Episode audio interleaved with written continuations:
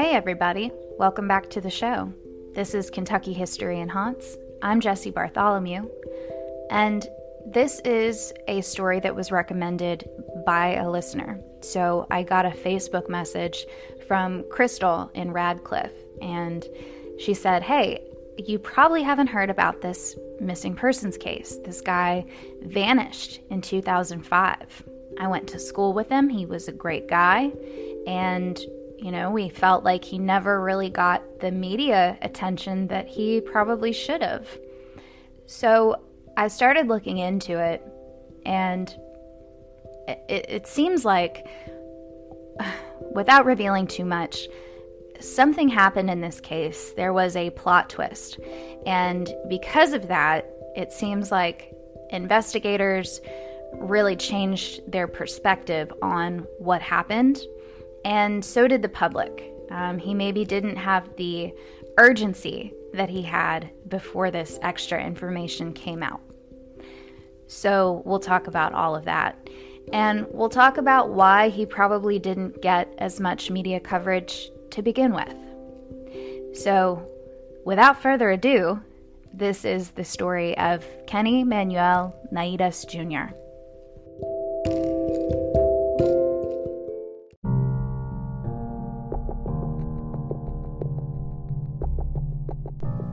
On May 18, 2005, Kenny Manuel Naidas Jr. vanished.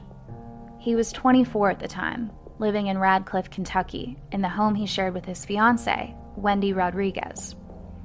Wendy asked to remain anonymous for the first couple days Kenny was missing, but pretty soon after, her name does appear in news coverage.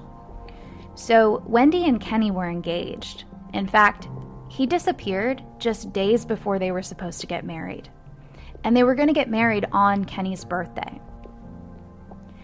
The day he went missing, Wednesday the 18th, Wendy last spoke with her fiance around 1:30 p.m. Earlier that day, she had sent him out to get diapers and baby formula. And when they last spoke, she said Kenny told her he was on his way home. So she knew that he was finished running errands. He intended to come home, or at least he said he did, but he never showed up. It sounds like he was scheduled to work later that day at UPS, but there was no sign of him there either. He had been on a probationary period as a computer technician, and that period was almost up, so he was about to be hired on as a regular employee. And his employer said it was definitely unusual for him to be a no call, no show. Radcliff Police Department spokesperson Elaine Leach said, quote, From what we understand, he's a good employee with a good work ethic who's faithful and reliable. By the way, he had been working in Louisville, so he was commuting pretty far, like over 45 minutes. Now, the following day, they found his vehicle. Okay, so on Thursday. His maroon four door 2004 Chevy Tahoe was locked and parked in a parking lot shared by a Dollar General and Corbanos Italiano restaurant on South Dixie Boulevard in Radcliff. Looking at a map, I'm guessing this wouldn't have been further than like 10 or 15 minutes from their home. But Kenny wasn't in the car, and there were no signs of a struggle. Nothing was amiss. Basically, it just looked like someone neatly parked the car, got out, and never came back. So at this point, the police are in kind of a strange spot because they're looking at this situation from the outside and probably thinking, well, maybe this guy just got cold feet and ran off before his wedding. There's no sign he was taken against his will. So they have this missing persons case, but it just doesn't have as many red flags right off the bat. But here's who the police are looking for. Kenny Manuel Naidas Jr. was 24 years old, or maybe about to turn 24. He may have been 23. He was between 5'7 and 5'9, about 180 pounds, and biracial. He's listed as Pacific Islander and white. Okay, so his family was uh, Guamanian. They're from Guam. He had black hair and brown eyes, a tattoo of the seal of Guam on his left shoulder blade. He also had a tattoo with um, Chamorro style between his shoulder blades, two inches below the neck. His ears were pierced, and he sometimes went by the nickname Junior. Kenny was last seen wearing a red t shirt, blue jeans, red and white Jordans, diamond stud earrings, a First Communion crucifix necklace with an image of praying hands, and he was carrying a brown bifold wallet. Kenny had also spoken with his dad that day, and his dad, Ken, said that Kenny didn't say anything about going to Dollar General or that Italian restaurant, so why would his car be in that parking lot? They also had another car, a Honda, and his dad said that Kenny usually drove the Honda when he was just going out by himself. And it was a little unusual for him to choose the Tahoe when he wasn't having to cart all the kids around anywhere. Now, people close to Kenny who were interviewed said no, there's no way he would have left willingly. He's a great dad. He would never leave his kids, and he's about to get married. There was so much to look forward to.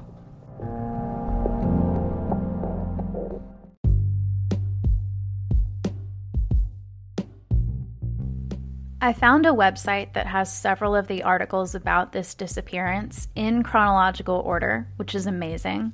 So I'll just kind of go through and give you the new information as it comes out, uh, because, like I said, this case does have a bit of a twist. So Kenny went missing in May. An article comes out in June that says just three days after Kenny went missing, his son took his first steps. He started walking, and Kenny missed it and at this point, his family is still sh- completely sure that he would not have missed this by choice. And Wendy is just pleading for people to come forward with information. She just wants Kenny home before his son's first birthday. The other thing they say in that article is that the vehicle, the Tahoe, has been sent to Frankfurt to be tested for blood and prints. Four months into this disappearance, there's another article. This one reports that Ken, the, the father, is frustrated because there's, quote, been some confusion with his friends, not knowing where he's at or whatever happened. I think that's an interesting statement. Some confusion with his friends. So hold on to that. But he's right. I mean, in such a small town, How's it possible that no one saw anything? No one has a clue where this man went. Mm. It's hard to believe. Somebody knows something. Wendy moved out of state after Kenny went missing. I don't know exactly how far after.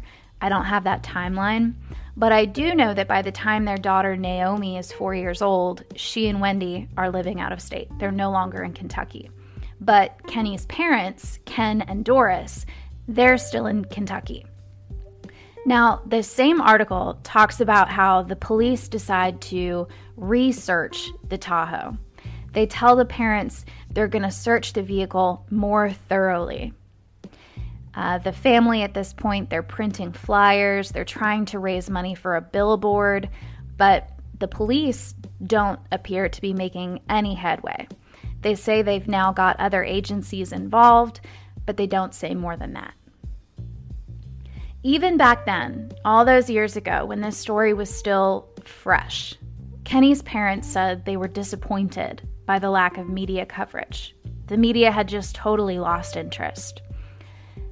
They think, or they thought, that it was because the public prefers stories of missing women, and let me just add, particularly missing white women, and because they aren't a particularly affluent family. They don't have a lot of money. And these stories do better in the news when the missing person comes from a wealthy family. Okay, so he's a man, he doesn't have a lot of money, he's also a person of color. Mom and dad aren't wrong about any of this, by the way. This is all valid. Now, they say that um, some of Kenny's friends have been very supportive and helpful, looking for him and spreading the word. Uh, a few of them even offered to pay for a psychic to look into the case. And they would also just drop by and visit with the parents just to let them know they were thinking of Kenny. So he had some good friends. There was a $1,000 reward offered for information leading to Kenny's whereabouts, but they still didn't get any solid leads. Now, fast forward to May 17th, 2007. Almost exactly two years after Kenny goes missing. Police were apparently sitting on this information and they finally decided to release it to the public. And this is information that painted Kenny in a different light because of who he was friends with. Enter Victor J. Brown.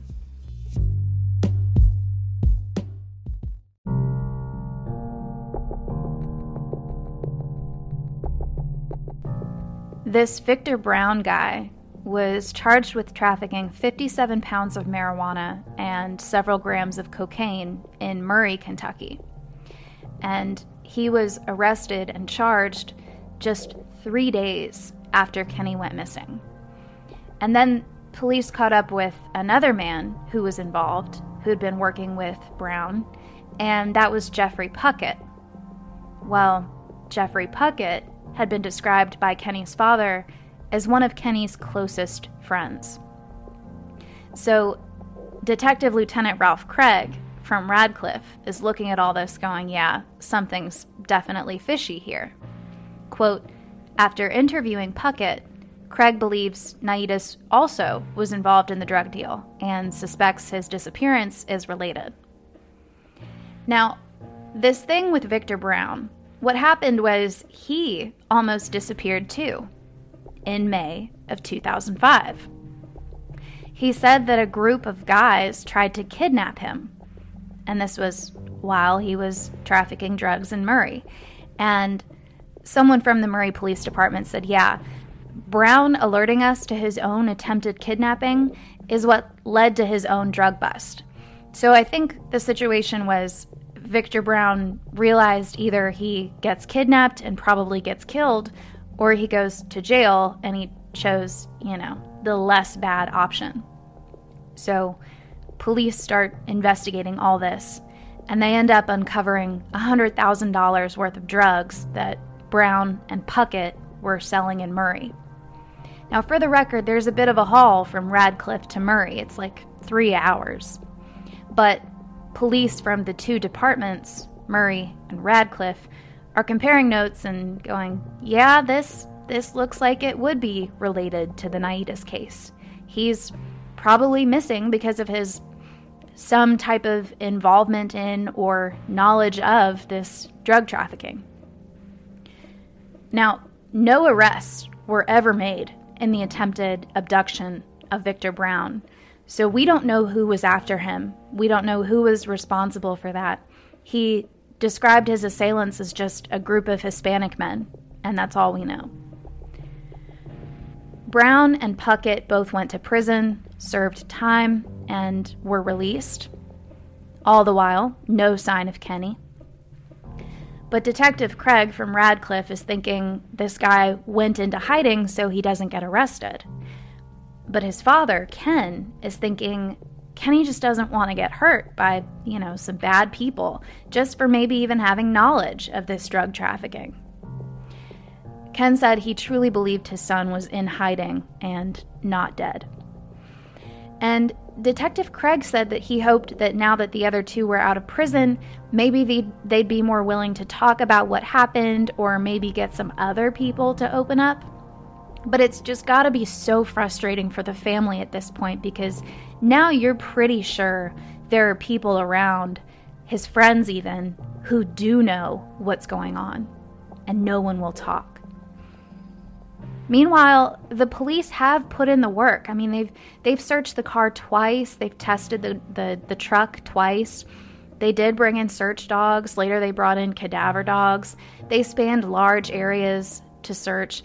They've followed up on tons of tips and they've just got nothing.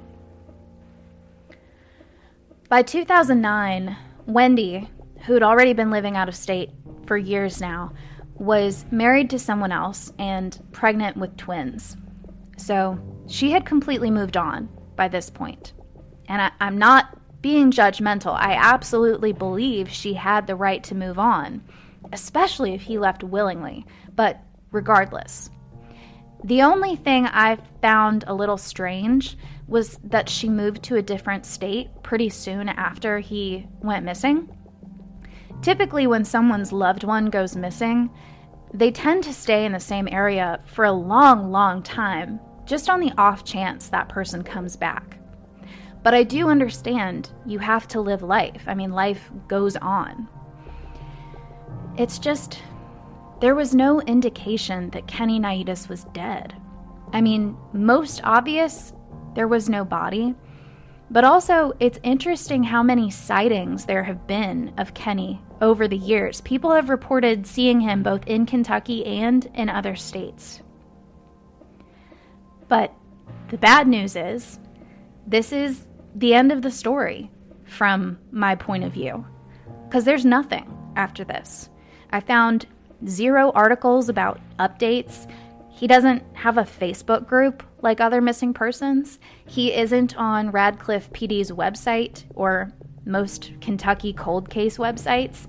Uh, he does have a page on the Charley Project, but there's just no mention of him anywhere else.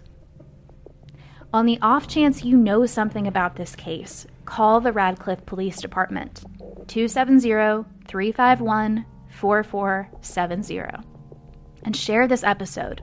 Let's cast a wide net with this story. Thanks for listening.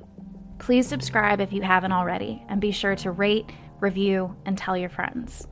Until next time, take care.